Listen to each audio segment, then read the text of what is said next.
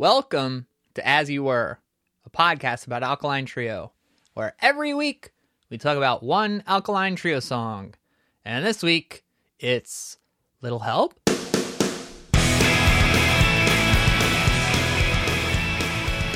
Little Help? What would you do if I sang out of podcasted tune? out of tune? Hmm. I, I don't know if I would notice that much. Would you stand up what, and walk out on me? What key are we in?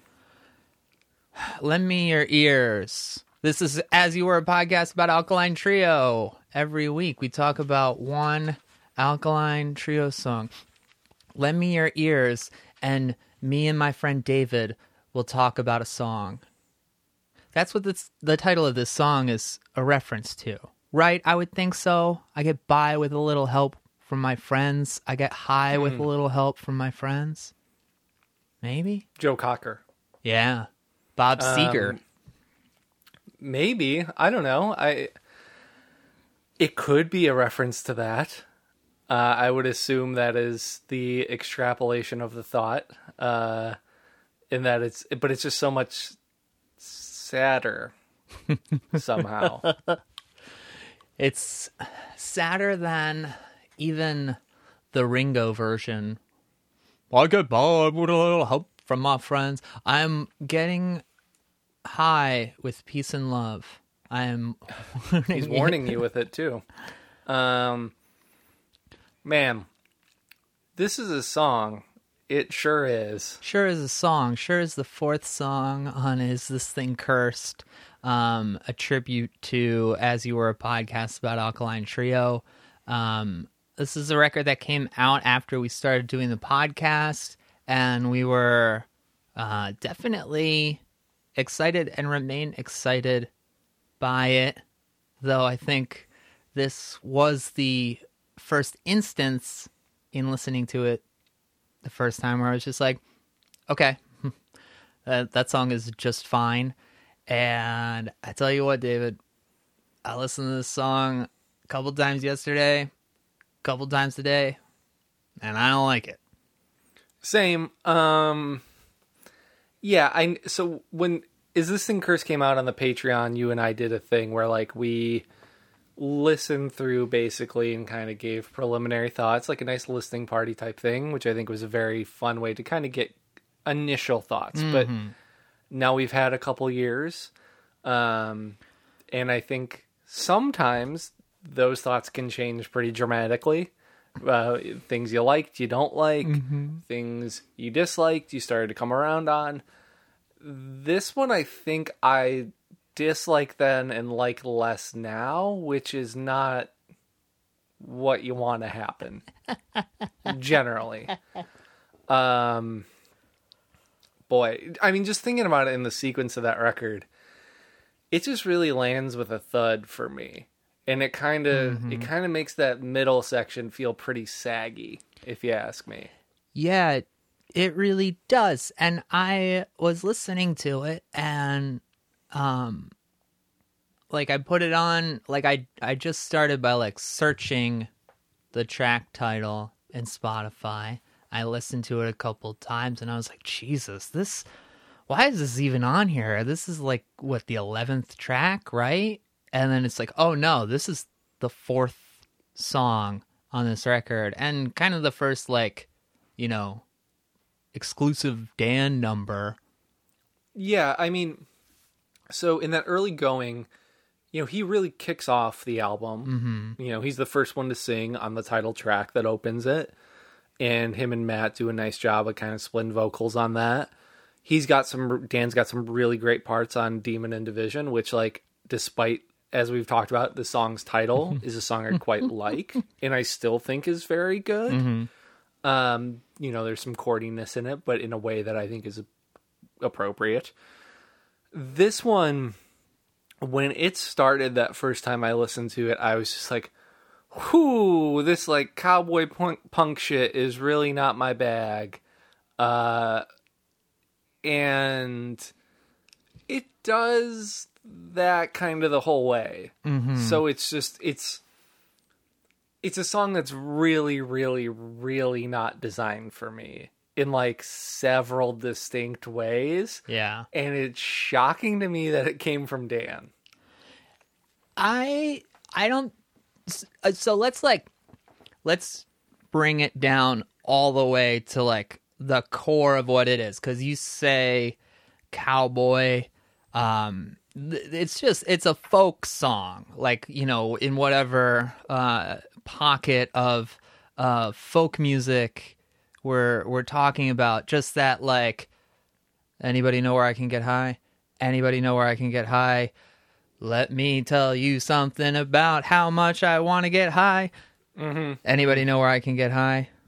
We know. Yeah. We know. We know the structure. Um, and I think that with that, you know, you it comes to mind like the the the folky um songwriter punk like folk songwriter movement of the mid to late aughts. I'm trying to make the distinction between what Dan and Chuck Ragan and Brian Fallon were doing as opposed to folk punk, which was happening at the same True. time. Um, but yeah, you know, this is a song that you've heard in thousands of different iterations. And I think that that like link with Dan makes sense, Mm-hmm. but it doesn't really work in like the all right, let's speed it up because this record is like a pretty fast moving record and let's put like a pop punk guitar line on it. Yeah. Yeah. Yeah, I mean, so uh, the the counterpoint I have to that is like there is, if we're talking about like folk inspired punk music, hmm the thing that kind of predates all of that is, I, I guess you could like if we were gonna go full historical, hmm we could even go back to the Clash and then run it up a little bit. But I'm gonna say this stuff that like like Pogues inspired bands, Yeah. the Flogging Molly, Dropkick Murphy, that kind of scene, um, like kind of the late '90s, early 2000s SideOneDummy roster. Yeah. Gogol Bordello, um, which is a different thing entirely. but like, I, I I'm not gonna put it that far, but I do feel like this is the type of song that I would imagine would be on a Flogging Molly or Dropkick Murphys record. Mm. That would have a lot more instrumentation and mm-hmm. bells and whistles. But I think the Literal bells and whistles. Yes. but I think the bones of this song structurally thematic like it's all kind of the same. yeah. Um that's what I hear out of it even more than like yeah, there was that whole wave, the revival tour wave Mm-hmm. of like punk singer picking up the acoustic guitar, writing songs. Um you know, we can debate how much mileage that stuff had but like it was a big thing for a while and i think a lot of those people at their core are pretty strong songwriters so like you know I, i'm not opposed to them picking up an acoustic guitar and just going that route. Um, but it does get weird when then you try to take that and like dan did revival tours. He was a part of that world. And then try to take that and put it back into your punk band. It's like a weird like give and take where like you did a thing to get away from the thing you do the stuff you learned there you're trying to transpose backwards which i understand. Mm-hmm. But it just never really seems to fit for me Yeah. I think that like the like the basic elements of like folk music, like Woody Guthrie songs, what you want to do with that stuff is steal the fucking melody and maybe the theme of it and put that into your punk band. I mean, it's all coming from the same place. Um, but I think that when you lean too much into those just like more traditional, like structured folky type of songs that like you know have different forms that we're more familiar with and like your point about the fucking irish um version of it or i guess like you know the even more punk leaning irish Yeah. version of it or the cowboy stuff it's just like yeah um it's tough because i know like you know nursery rhymes that follow the same structure Yeah. here and also like the song just feels so disingenuous because he's not singing about his life he's singing about like oh i used to be 22 and like get high. And when you're mm-hmm. singing about it as if it's in the present tense it's just like okay dad. Yeah, well, yeah, I think that's the big problem I have with it, and it's interesting to be talking about this song after we've talked about Smokestack, where like that was a song he wrote a long time ago, kind of about similar things, but I think is a much more like adult and refined version, and he was twenty three. Like, I, mm-hmm.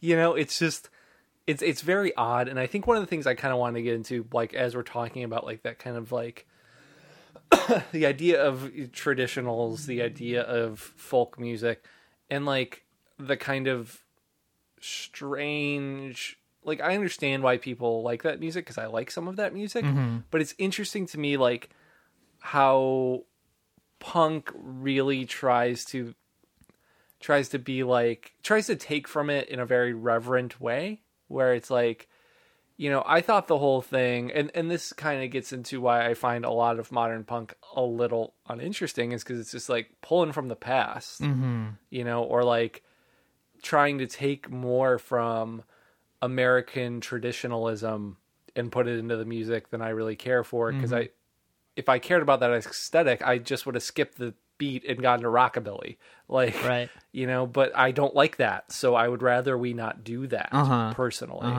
um so it just always gets a little weird where it's like ah revivalist tent revival bullshit Yeah. is kind of what i feel about all of that when it's supplanted on something that was supposed to like i don't know be a little more um suspect of what those things were um Yeah, I think that like it's um I think that it's really easy to like kind of uh put the costume on and like write like a, a folky drinking song or something Yeah. like that. But when you listen to some of the best folk music, Pete Seeger, Woody, um, they're taking just from like the stories that are age old and also like what's happening in modern times and they're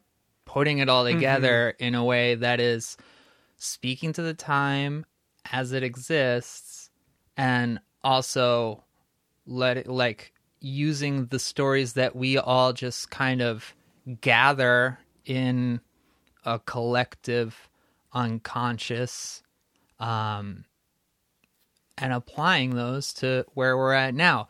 I think that we're pers like we're at a really interesting time i think in art where i see something like struck me the other day where i think it's guillermo del toro is making a version of pinocchio that exists mm-hmm. in fascist italy. And i Yeah. said oh okay.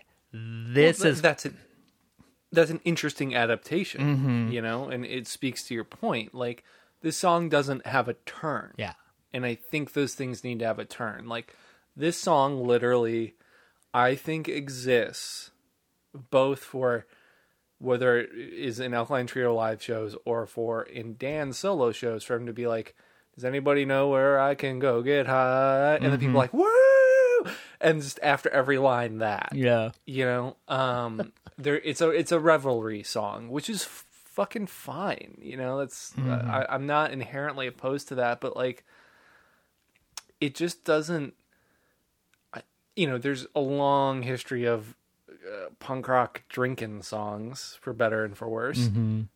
And but i don't think this has the like humanity of any of it. I don't think it has the spirit of any of it. It just it feels like you said like it's very removed. Yeah. It's very like dad walking in and being like, "Ah, yeah, kids rolling a joint, yeah, you having a jazz cigarette?" like it's just like, oh man, and you know we've talked about it before, but like it's kind of shocking to me how how I feel like a lot of Dan's contributions to this record, the songs he really anchors and sings in full, I think are some of the weakest in his catalog in this band, which is odd because I think he's he's made good solo work, he's done other cool stuff in the time, but like for whatever reason, I feel like a lot of his material on Is This Thing Cursed just really doesn't hit the mark for me. Yeah, I feel like he did his best to try and keep up with the pace that this record uh, was set at, which is something that I think kind of comes and goes in his uh, in like his contributions to this band. There are positive and negative uh, moments where him trying to like play into what Matt's doing works, and then there's other times where I think in this instance he's instance he's kind of just falling behind. Um, but yeah, it's like he asks these questions in the song, but he he's not actually like trying to get the answers. He's not trying to Yeah. get like he's not trying to get high. And I think that it there are also a few like lyrics in here that just kind of make me say like dude that's not really cool anymore like you know he talks about like waiting on the next girl who grabs my heart to squeeze the blood right out like mm, i i don't think we're i don't think we're fucking with that anymore dan Well, and the worst part is it's like the next little girl, which is like yeah really weird. And it's like that whole thing. It's like, dude, you've been married for a long time and like have a kid and write a lot of love songs and like it just it just has that vibe of someone trying to like really reach back to a past that they are so disconnected from and like mine it. Mm-hmm. You know, it's like it's like watching a reboot of a show 15 years later where you're like, "Oh, no one's really no one really knows their character anymore." Yeah. And like you're like, "Yeah, I'm glad I get to see them on the TV, but it's not what I like. Like it's not as good of a version." And I think that's yeah, th- there's that like that line's weird. There's the weird line about like his Chevy breaking down, and I'm just like, dog, what are we doing? Like, I, I, I genuinely don't get it. yeah i I- i don't know it's it's a weird like play acting thing uh to me it just really falls flat i mean there's nothing like wrong with the song but also he kind of didn't really write it because it's it's the fucking Well, form yeah. that exists already Well, I mean, I think that's the bigger problem. Is like, it just feels so tossed off because I feel like the lyrics really write themselves. uh-huh it's it's borderline mad libs of like two lines up top and then three kind of expository lines that follow and it's just like looking to get high looking to get drunk looking to fall asleep like looking for a girl looking for a rot it's just like it's just like so by the numbers to me. But musically yeah like it's also so like okay this is the chord progression. This mm-hmm. is how the chorus resolve like it's just a song i feel like i had heard before a thousand times and didn't like it one of those thousand times. Mm-hmm. And now i had to do it a thousand and once you know like that is really my beef with it. It's just like it's very it's stylized without any like substantial framing of it in a way that like gives me anything. And it feels desperately long for being as short as it is. It's so long. This song I don't takes 45 minutes to be finished. I just don't understand how that's possible. like it just feels like I'm in it forever. And I'm a person who likes long fucking songs. Mm-hmm. And this one is just like it drags to its point. And when you look through the, we look through the lyrics on Genius, it's just like fuck, I'm scrolling forever to get to the end of this song. Mm-hmm. There's so many verses. Mm-hmm. And it's just like I think that's the problem is like the verse can be very boilerplate, but you've really got to do something with that chorus.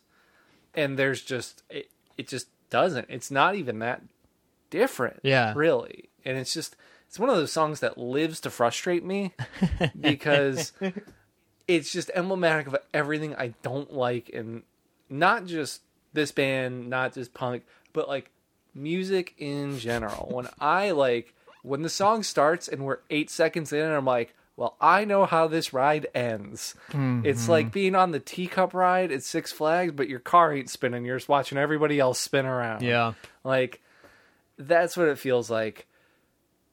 Man, I didn't want to come off this harsh, but boy did I. I think that I, I I don't know. I'm I feel very connected to you on this episode because I think I I think I was about 15 seconds into listening to this song and I'm like I don't like that I'm choosing to be here. And I lo- and I listened to it multiple times. Like that's the thing. Like you know, here here's a good here's a, here's a good comparison. Within this band's own uh, catalog, which is Olde English 800, which is not a serious song by any measure. Mm-hmm. I don't think. And it's doing a similar thing of playing with real kind of, you know, traditional yet kooky mm-hmm. sounds a little bit. A lot of like violent femmes in that one. A lot of like they might be giants in that one. But it's self aware and goofy and fun. Mm-hmm. Where like if I and I have seen them play it live, and you're like, okay, like they're goofing around. That's fine. I'm cool with that. Are they goofing around on this one? I don't think so. No, they're not. I think that this is like in earnest. I think that more than anything, it's a song to follow Demon and Division. Uh, it's a song for this record, and it's really just supposed to just, just keep a pace going. And I think that it succeeds in that and bores the fuck out of uh, at least two people in the process. Yeah, I mean, I know they also, and this is kind of what bugs me about it too, is like from the first time I heard it, I was like, oh, they are gonna like play this song and like merchandise this song to fucking death. Mm. And like they definitely sold like little help koozies, and I think like shit with like anybody know where I can find a drink or like what this old fool a drink. It's like okay, like you wrote a song so you could get like an extra three grand a night on tour. Like, is that what the, this exists for? It's just very commercialized. It's just very dispiriting. Um, I don't personally love that. Yeah, I think that um, for for me, there's just a little bit of like added um, annoyance. I think just at the timing because I think that with the with the moment that we're in currently, like these types of uh, you know world events are traditionally m- moments where like art sort of um, reassesses itself, and usually that tends to be a just like just reduction to like the very like bottom to the ground. And that's kind of what folk is is that. And so i've been th- thinking and um i think theorizing that this type of like folk music is I think when we see music that comes out from COVID, people are going to have to find ways to communicate what's happening without saying like COVID, you know, quarantine, Well, you mean, know. I feel like so. I feel like you know, there's kind of two strands I'll pull on there. The first is like, I just think we have a weird there's just like a weirdness I think with how we engage with art with like when we talk about folk music and like the folk tradition where it's just like that really doesn't exist anymore in the scale and like utility that it used to. Like we've found new ways of doing it mm-hmm. and I think it's largely been replaced. And I don't that's not to say like it's an invalid style or an invalid approach but like you know most folk music is really going to probably be tracked by like culturally by like hip hop when in 50 years like that's where you're going to see most of that and that's fine. But i think even like um, jeff rosenstock put out an ep a couple days ago or about a week ago now. That was like four songs that was just like called it 2020 dump and like songs are very much that. They're folk songs but they aren't written like folk songs. Mm-hmm. I don't think they need to be. I think they're much more effective for that reason. And I think it's just like folk songs, or as they were often called in the 50s and 60s, topical songs. Mm-hmm. Um, they weren't very marketable. Um, and a lot of people wanted to distance themselves from it because it was, you were seen as being pigeonholed. Um, and now we can obviously discuss like, is that a function of the machine that is the music industry that doesn't want it being critiqued or what have you? But like, that is what it was. And being a topical songwriter eventually just fell out of vogue. And that, that does fall out of vogue when you're in like largely kind of complacent periods of time. Um, but I think it just gets transmuted. It's why people say that like punk became folk music because to a degree that's what it was. And then I think you could argue hardcore was kind of that. And then I think hip hop took that up and largely ran with it. And now I think it kind of permeates a lot of different things. But like the idea is that it's a tradition, not a style. And I think people want to really just look at it as like, I, I think if we're going to define folk music, it should be broken up by era and not like one sonic sound. Well, yeah, no, for sure. I think that this is this is obviously like a structure that Mm-hmm. predates uh, electric guitars. So Yeah. that's where that's what I'm seeing is just like identifying it as something that I I don't know. I think I've been putting um, a little bit of like stock into how things are maybe going to happen. This is that Wag- that Wagnerism book that I was trying to uh, get you to give me a free copy of, but that Ah, yes. that's for that's for later. But But uh, yeah, I mean, Mm-hmm. my point is just more like this is just trying to recreate something that is a hundred years old. totally, You know, totally. And to me, it's just like, how does that feel? Interesting not because we're just so you know, it's almost like he might as well call the woman in this a flapper. Like, what are we doing, my guy? Like, it's just like when I that's the thing is like there's a very anachronistic feel to it, and that's when I made that kind of dig at rockabilly. It's the same thing. Yeah. It's just like the Americana tradition stuff is just like it's just you know you're wishing for a world that wasn't as pure and fun as uh, it is often immortalized in film and song and you know shit like that. Like and i think this is just like such a such a low rent version of that. Like I, I can't i was trying to think all day like what is a example of a song like that i like that's within the past 10 years and or 20 years and it was just it was a fucking struggle. Yes. Something to ponder on for us all. Uh, what do you rate this one? I give it a one I give it a 1.5. Uh, this is our podcast. It is called As You Were, a podcast about Alkaline Trio. Every week we talk about one Alkaline Trio song. We mostly like them. Sometimes uh, the, the, the, the, the, the, the stars aren't aligned with uh, us and the song, and that's okay. We got a chance to hang out, chat, and like tell me every once in a while, nothing beats talking a little shit, right? Mhm. Well, yes. I mean, I just don't like doing it because I don't want. If people really like this song, I don't want to like. I never want to take someone's joy away from them. but boy, for me, this is all for me. Mm-hmm. It brought me none of no joy, no smiles. If you really like, no more smiles.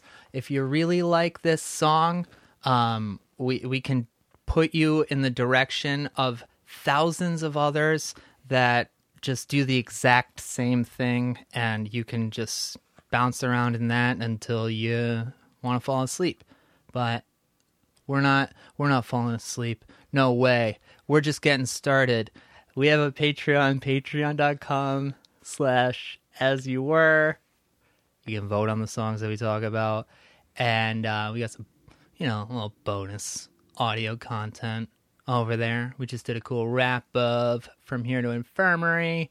We got some more plans on the way. We're heading into the month of October, which is National Alkaline Trio Month. So we've got big celebration planned for that. And we'll be back here on the feed as always. And we'll see you then. Thanks, buddies.